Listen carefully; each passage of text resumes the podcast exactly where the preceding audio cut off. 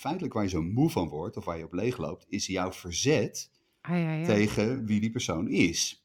Dit is de ultieme vrijheid eigenlijk, hè? Totally. Ik ben Juno Burger en ik ben vandaag in de huis.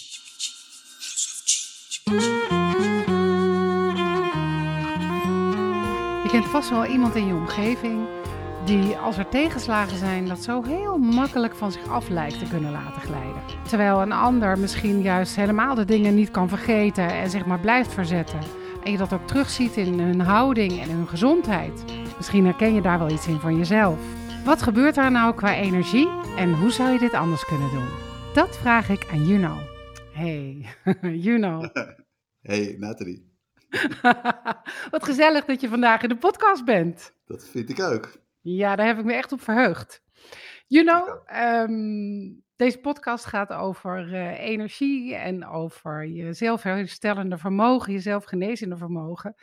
Daar kan je op allerlei manieren aan werken, zoals meditatie en beweging en behandelingen. En eh, bijvoorbeeld wat jij doet.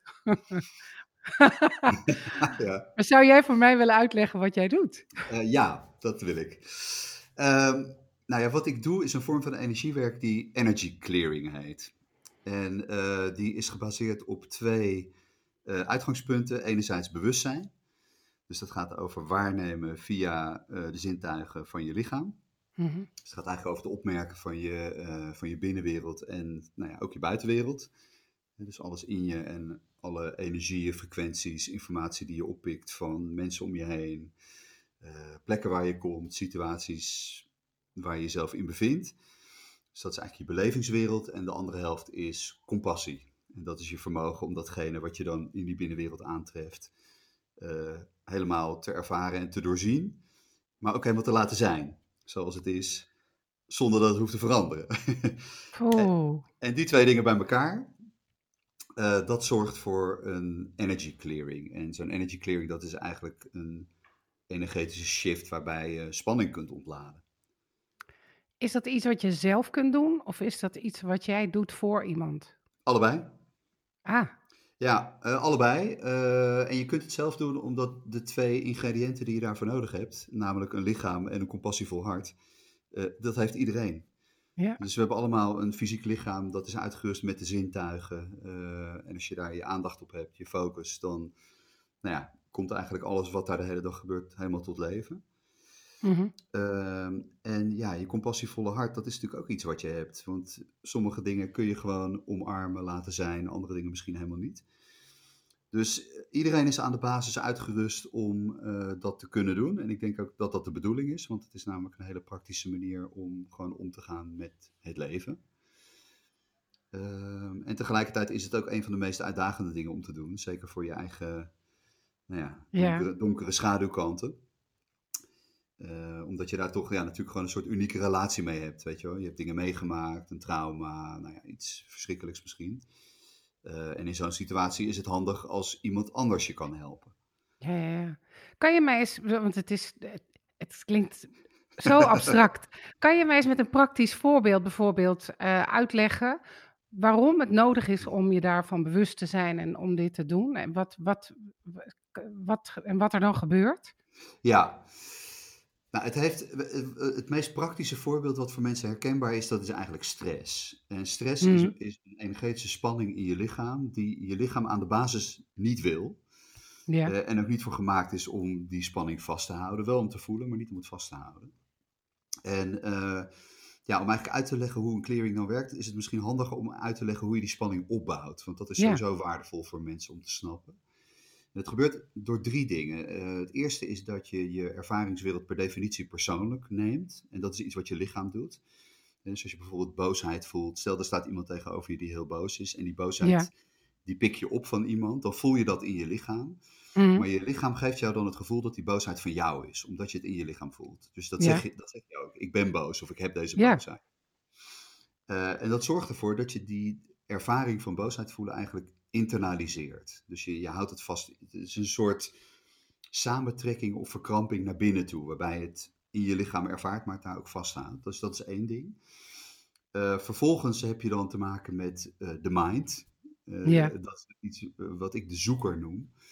En die zoeker, ik noem dat zo omdat het ehm, een goede beschrijving is van de energie die daarmee gepaard gaat. Dus de zoeker die kan eigenlijk niet denken van, oh, dit is gewoon boosheid wat ik voel, maar die heeft altijd zoiets van, oké, maar van, van wie is die boosheid dan? En waardoor komt het? En wanneer is het begonnen? En wie zijn schuld is het? Ja, ja, ja. En, waarom? Zeg maar, het hele verhaal. Zei ik. Het hele cognitieve, eh, een paar jaar geleden deed die en die dat tegen mij. Ja. En eh, daar ben ik altijd nog eh, beschadigd door. Precies dat, ja. En de belofte van dat verhaal is dat als je dat helemaal in kaart hebt gebracht, dat je dan iets kan doen. En dat noem ik dan fixen. eh, Ah, om, ja, dat, ja. om dat probleem op te lossen. En dat kan zijn dat je er zo snel mogelijk van af wilt als het een heel arilex gevoel is. Ja, Maar het kan ook zijn dat je het zo lang mogelijk vast wil houden als het een heel fijn gevoel Ah, is. Dat is ja. eigenlijk hetzelfde probleem, energetisch. ja. Ah, Nou, die drie dingen, dus het persoonlijk nemen van je ervaringswereld, het willen begrijpen daarvan en het willen oplossen daarvan, Ja. dat is hetgene wat spanning creëert. Dus dat creëert stress. Kan je nog eens uitleggen dat persoonlijk nemen? Want dat is lastig, hè? Hoe kan je het nou niet persoonlijk nemen? Ja, dat is een van de allermoeilijkste dingen. Omdat wij zijn zo connected met ons lichaambewustzijn, dat het gewoon totaal overtuigend is dat alles wat we daar beleven, en dat is natuurlijk alles, Ja, eh, dat dat van ons is. En ik, ik vraag dat ook wel eens aan mensen. Hè? eh, van nou, als je bijvoorbeeld verdriet voelt, want je, je maakt iets verdrietigs mee. En dan vraag ik aan mensen van nou, dat verdriet wat je voelt, van wie is dat? mhm. En dan zeggen mensen, ja, van mij natuurlijk. Weet je, dan, Ja. wijzen, dan wijzen ze ook echt naar hun lichaam. En dan vraag ik, maar waarom is het dan van jou? Ja, omdat ik het hier voel. Ik voel het toch in mijn lijf, dat verdriet. Dus dan is het Ja. toch van mij.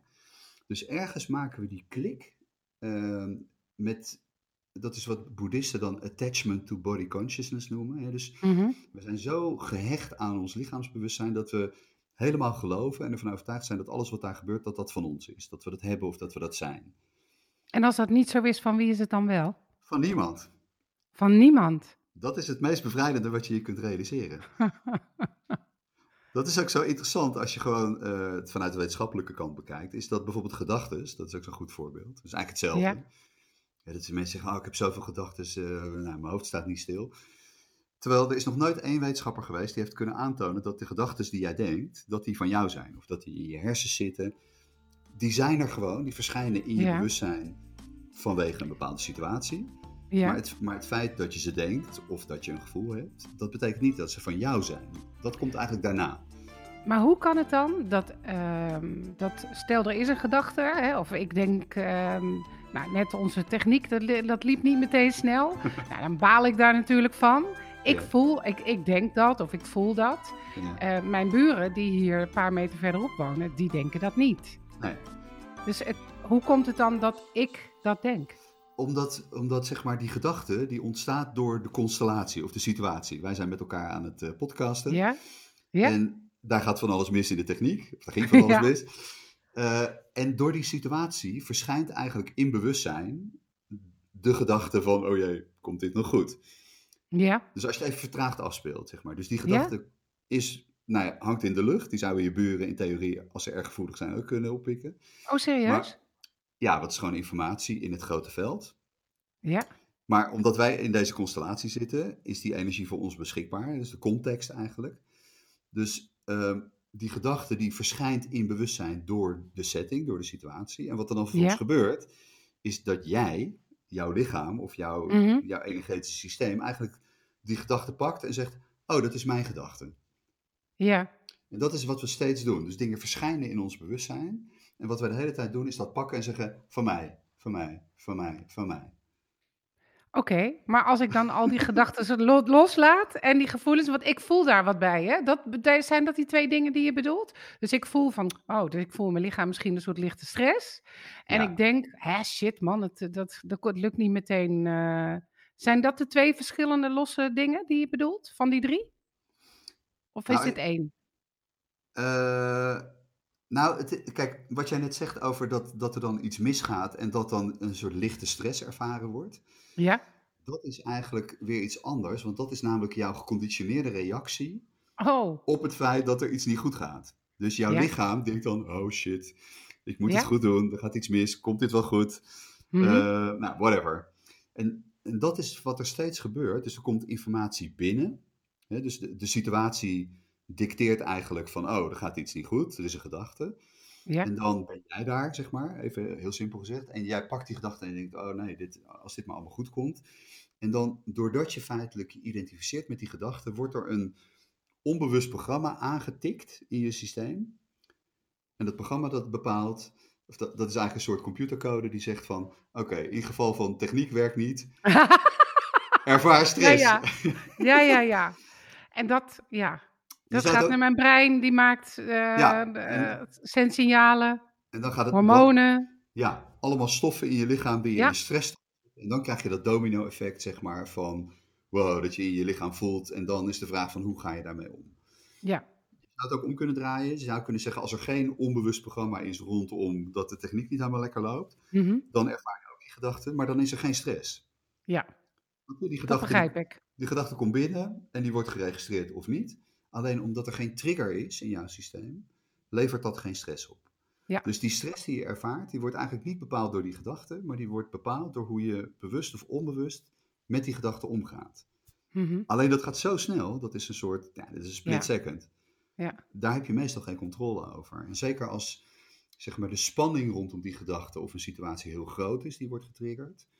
Of dat er een sterk onderliggend programma is, een, Mhm. een patroon, een of een gewoonte of misschien wel een verslaving. Dan heb je heel weinig controle over die reactie. Dan is het echt een bom die afgaat. Dus de, Ja. hoe, groter de spanning en hoe dieper de groef, zou je kunnen zeggen, Ja, hoe sterker de triggerreactie. En als je eenmaal in zo'n triggerreactie zit, ja, dan is het een beetje als Alice in het konijnenhol. Eh, Dan ben je eigenlijk, ja, dan moet je het uitzitten. Omdat Ja. je hele lichaam wordt overspoeld door allerlei toxische stoffen die je hersens aanmaken, die je in die alarmbestand zetten. En dat moet gewoon uitrazen. Dus dat, dat is moet een, uitrazen. nou, ja, dat moet uitrazen. Nou heeft je lichaam een soort hele snelle natuurlijke timing om dat te doen als er geen verzet is daartegen.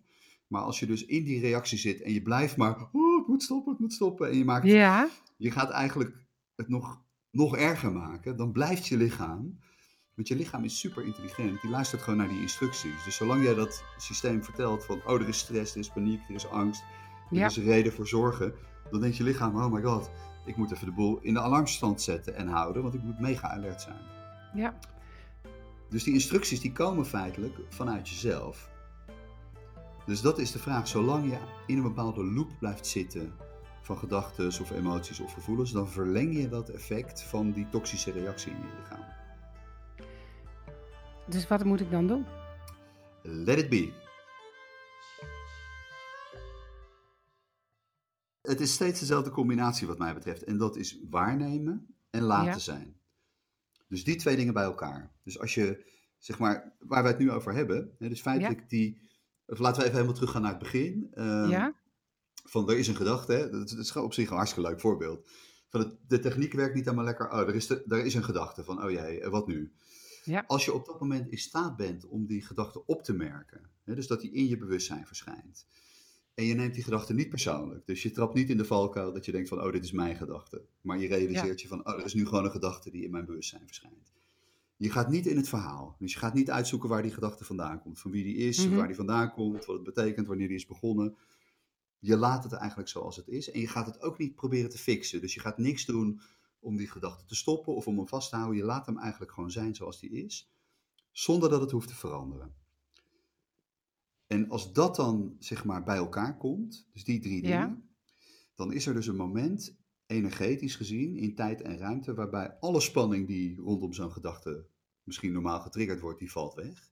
ja, En waarbij je een soort ehm, transparantie in je systeem activeert, waarbij het lichaam dat wel helemaal waarneemt, maar omdat je het ook helemaal laat zijn, heeft je lichaam ongeveer anderhalve minuut nodig om de hele fysiologische reactie, zeg maar, van het voelen van een emotie of een gedachte in dit voorbeeld, totaal te processen en kwijt te raken.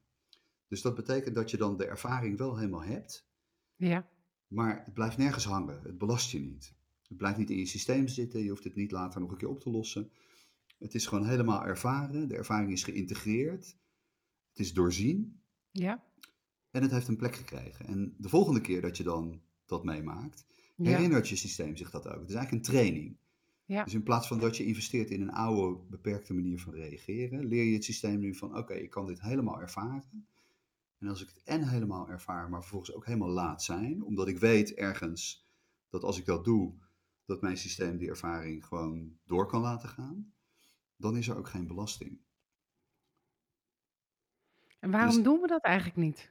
omdat we het niet leren. En omdat het ook een, eh, eigenlijk een klassieke paradox is, want als je erover nadenkt over wat er gebeurt in dat proces, dan gebeurt dat dus door twee dingen die bij elkaar komen, die allebei gaan over niet doen. Dus het waarnemen van je ervaringswereld zoals die nu is, of van je binnenwereld zoals die nu is, dat is niet iets doen. Mhm. En, en vervolgens laten zijn zoals die is zonder hem te willen veranderen, dat is ook niet iets doen. Ja, En de paradox is dus dat juist als die twee dingen die gaan over niet doen bij elkaar komen, dan gebeurt er iets. En, ja, precie- en precies dat, dat is iets wat wij met ons hoofd niet kunnen begrijpen. Want dat is namelijk het domein van het hart. Voor het hart is dat Mm. het, het meest logisch om te doen en het meest natuurlijke. Alleen, Oh ja? ja, omdat het hart buiten tijd en ruimte werkt. Hoe weet je dat? Eh, nou, dat is, eh, dat, daar is heel veel oude kennis over, zeg maar, met name uit de Veda's. Maar daar is ook recent eh, door het Institute of Heart Math in Amerika, Ja. daar is heel veel onderzoek naar gedaan. En ehm, nou ja, die hebben dus eigenlijk op een wetenschappelijke manier aangetoond dat het hart buiten tijd en ruimte werkt. Dus gewoon altijd in het moment is, zou je kunnen zeggen. Wauw, wat prachtig hè? Ja, heel bijzonder. Jongen, ja. Eh, en vervolgens heeft het hart ook zeg maar, het vermogen om eh, de, de volledige bandbreedte van het leven, dus letterlijk alle facetten van het leven, eh dat is, vind ik zelf een hele mooie metafoor, in het hart te kunnen sluiten. Daar komt misschien ook wel die uitdrukking vandaan. Hè, dus het hart is niet gepolariseerd, is, niet- denkt niet in tegenstellingen of uitersten. Oh ja? Het, het hart is eigenlijk de plek waar gewoon alles ehm, ja, gewoon in eenheid kan bestaan. En dat is bijvoorbeeld iets wat eh, in de oude Veda's, de, de oude Hindoe-geschriften, geschreven. Als, eh, zij noemen dat de tiny space in the heart, een kleine Mm. plek in het hart. En daarvan wordt in de Veda's gezegd dat dat de enige plek in ons mens zijn is waar geen tegenstellingen bestaan, waar geen polariteiten zijn. Dus in essentie is de hele menselijke ervaring is gebaseerd op tegenstellingen. Dus die brengen zeg maar de, eh, nou ja, de, de wereld tot leven, zou je kunnen zeggen. De, de spanning tussen Ja, de ja. Eh, Ja. maar, maar we zijn ook uitgerust met een plek die nog helemaal in eenheid is. Ja. De- Wat dit eigenlijk eh, voorstelt, is, is dat je daar dus op een hele andere manier mee om kunt gaan. Dus in plaats van dat je denkt van, oh, gedachtes of pijn of dat soort dingen, dat zijn dingen die je moet vermijden. ja. Of fixen. Ja, of fixen, of buiten de deur wilt houden, of met een grote boog omheen leeft. En dat komt allemaal omdat we natuurlijk ergens in die tegenstellingen zitten. En ergens hebben bedacht van, nou, dit is goed en dat is slecht. Terwijl, ehm, ja, wat mij betreft, als je gewoon een, een werkelijk compleet en volwassen en rijk mens wilt worden, moet je al die facetten van het leven erbij halen, zeg maar. Eh, en dat betekent dus ook als er pijn is, dat je dus eh, niet iets gaat doen om die pijn direct eh, te fixen of te sussen of er een pil in te gooien. Maar dat je dus ergens in je systeem je herinnert dat je bent uitgerust om die pijn te kunnen ervaren. En dus feitelijk in plaats van ervan weg te bewegen, Ja. eigenlijk naartoe te gaan. Dat, daar, is, daar is natuurlijk ook wel moed Nou. voor nodig op een bepaalde manier. Eh, en vervolgens, als je die pijn dan ontmoet, om dus niet iets te gaan doen om het weg te jagen of uit je gevoelsleven te krijgen, maar juist om het helemaal zuurstof te geven en te laten bestaan. Vanuit het idee en de wetenschap en de ervaring dat als je dat doet, dat die pijn geïntegreerd wordt en je dus zo snel mogelijk met rust laat. Veel sneller dan dat je er tegen in gevecht gaat en Mhm. het gaat proberen op te lossen. Alleen wij zijn, nou ja, wij leren dat niet. Wij, wij, wij hebben eigenlijk niet geleerd, de meeste mensen leren dat niet, dat je, dat je hele systeem aan de basis is uitgerust om dat te doen. En dat betekent niet dat, dat als je op die manier pijn ervaart, dat die pijn opeens Nee. prettig is. Hè? Juist niet. Het, is- het is eerder nog veel intenser omdat het nu ongecensureerd is of ongefilterd. Dus je voelt dan misschien voor de eerste keer hoe het is om echt verdriet te voelen, of echt hartepijn, of echt, nou ja, boosheid. Is Ja. helemaal vrij, zou je kunnen zeggen. Alleen het verschil is dat als je het ervaart op deze manier, is dat je niet langer in de valkuil trapt dat je denkt van, oh, dit is mijn boosheid en ik moet het allemaal snappen en ik moet het oplossen. Het krijgt helemaal de ruimte. En dan nou ja, heeft het zijn natuurlijke timing, zou je kunnen zeggen, waarbij het ervaren wordt, maar waarbij het ook jou weer Dat wat je net zei, dat raakte me echt. Van dat we van nature uit zijn gerust om daarmee om te gaan.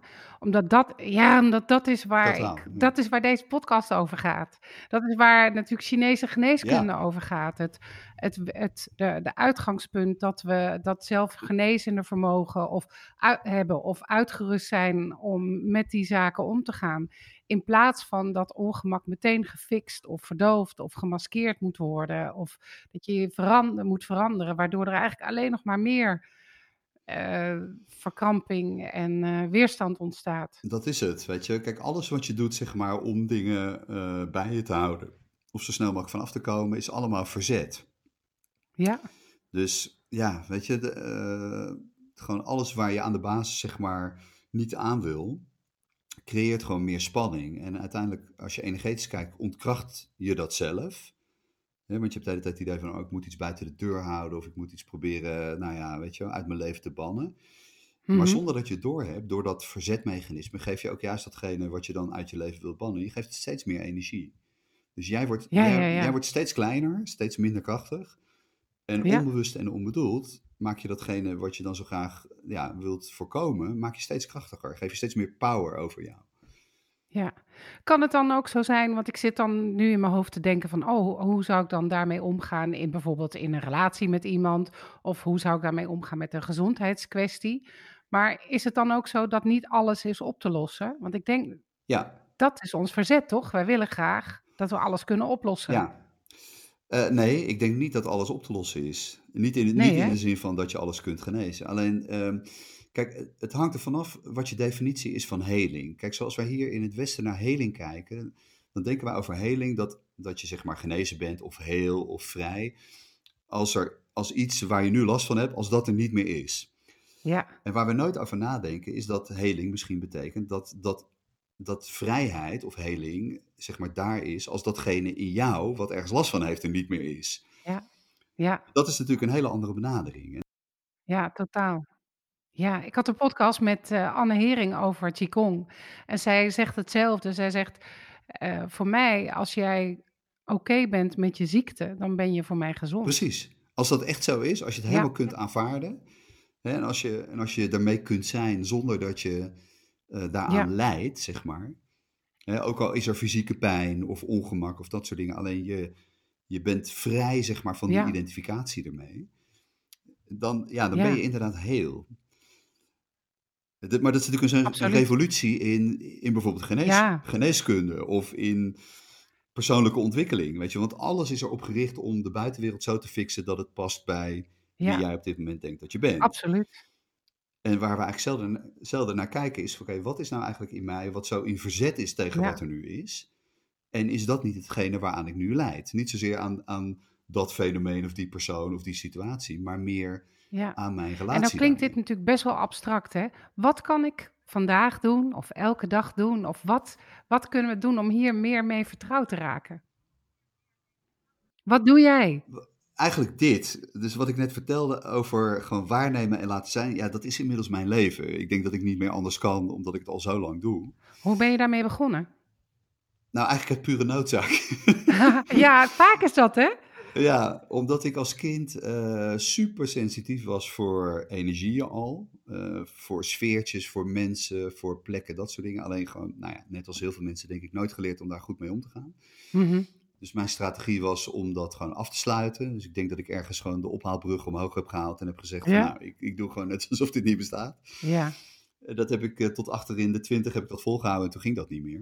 Ah, ja. En toen ben ik eh, op zoek Wat bedoelde je met dat ging, toen ging dat niet meer? Nou, omdat als je zeg maar de ophaalbrug van je gevoelsleven omhoog haalt, dat betekent gewoon dat je uit verbinding bent. En dat Ja. was ik. Met mezelf, maar daardoor ook met mijn omgeving, relaties, vrienden en dat soort dingen. En mijn redding is geweest dat die mensen serieus over mij begonnen te klagen. Oh ja? Ja.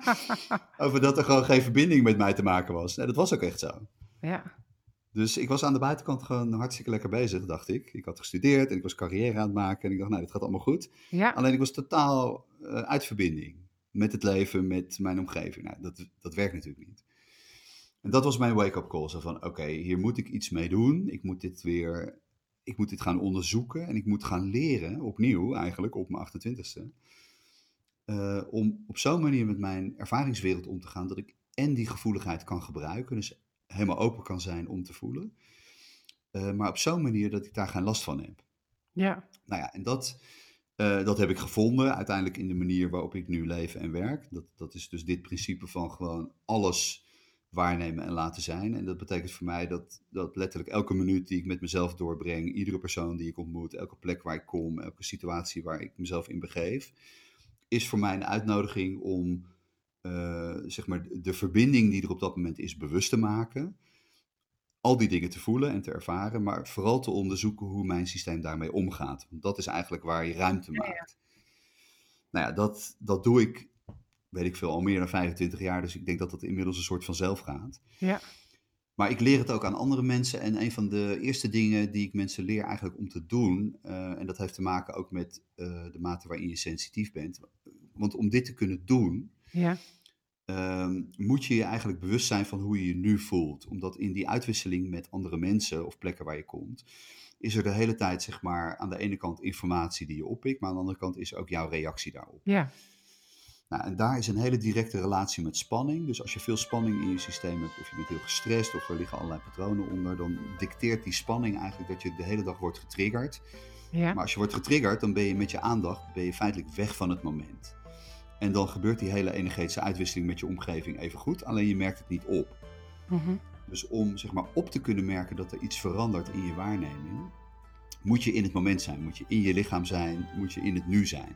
Mhm. En uh, de suggestie die ik daarvoor aan mensen doe, is om jezelf zo vaak mogelijk op een dag de vraag te stellen: wat leeft er nu in mij? En dat is een hele simpele vraag. Ik, toevallig vorige week ontmoette ik een vrouw en die zei van ja, jij hebt me dat toen verteld en ik heb nu gewoon uh, zes wekkers op een dag in mijn telefoon staan. Dus om de twee uur gaat er bij haar een alarmbel af. Ah. En, dan gaat ze, en dan gaat ze even zitten en dan stelt ze zichzelf die vraag, wat leeft er nu in mij? En dat is een, een soort reality check. He, dus Ja. die, die verbind je gewoon met wat er op dat moment in je leeft. En dat is letterlijk het, het waarnemen van je binnenwereld. Dus welke gedachten zijn er, welke Mhm. emoties, welke gevoelens, welke fysieke sensaties, welke beelden, welke herinneringen. Ehm, en wat dat voor je doet, is dat dat een soort referentiepunt creëert. Dus als ik dat steeds aan mezelf vraag en ik keer terug naar hoe het nu is, Ja. dan, dan sla ik daar als het ware een paal in de grond en zo is het nu. En als ik dat weet, hoe het nu is, en ik doe dat bijvoorbeeld voordat ik eh, morgen naar mijn werk ga, ik noem maar iets. Ja. Dus voordat ik mijn kantoor binnenstap, stel ik mezelf die vraag: wat leeft er nu in mij? Ah, oké, nou, zo is mijn ademhaling, zo zijn mijn gedachten. En als ik dan naar binnen ga en ik sta bij de koffieautomaat naast mijn eh, geïrriteerde collega, ja. ik noem, maar, ik noem maar iets, dan is dat opeens heel duidelijk. Omdat ik Ja. vijf minuten daarvoor mezelf had gecheckt van, oh, hoe zit ik er nu in? Dat is ja. dat is mijn baseline eigenlijk. Ja. En nu sta ik naast die collega die nou ja, irritatie communiceert. En opeens Ja. valt dat heel erg op. Want ik pik die informatie op. En ik merk dus dat dat een verandering in mijn waarneming, in mijn belevingswereld veroorzaakt. Ja. En dat is dus de mix van wat ik van die geïrriteerde collega oppik, maar ook hoe mijn systeem geleerd heeft om met die irritatie om te gaan. Ja. Dat, dat komt samen. Ja. Nou, als je dat kunt opmerken, hè, dus gewoon, dus voor iedereen waarschijnlijk verschillend hoe je gevoeligheid is of de mate waarin je dat opmerkt. Maar de, tot, tot, je, ja, tot de mate waarin je dat kunt opmerken, om dat gewoon te registreren. Ja. En tot de mate waarin je het kunt laten zijn, laten zijn. Dus dat, dat is het eigenlijk.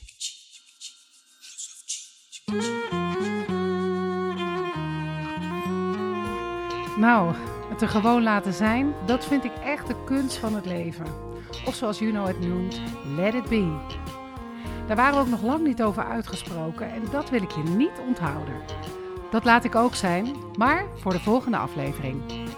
Wil je alvast meer weten over Juno? Ga dan naar mijn website nataliekamp.nl. En graag tot de volgende House of Chi.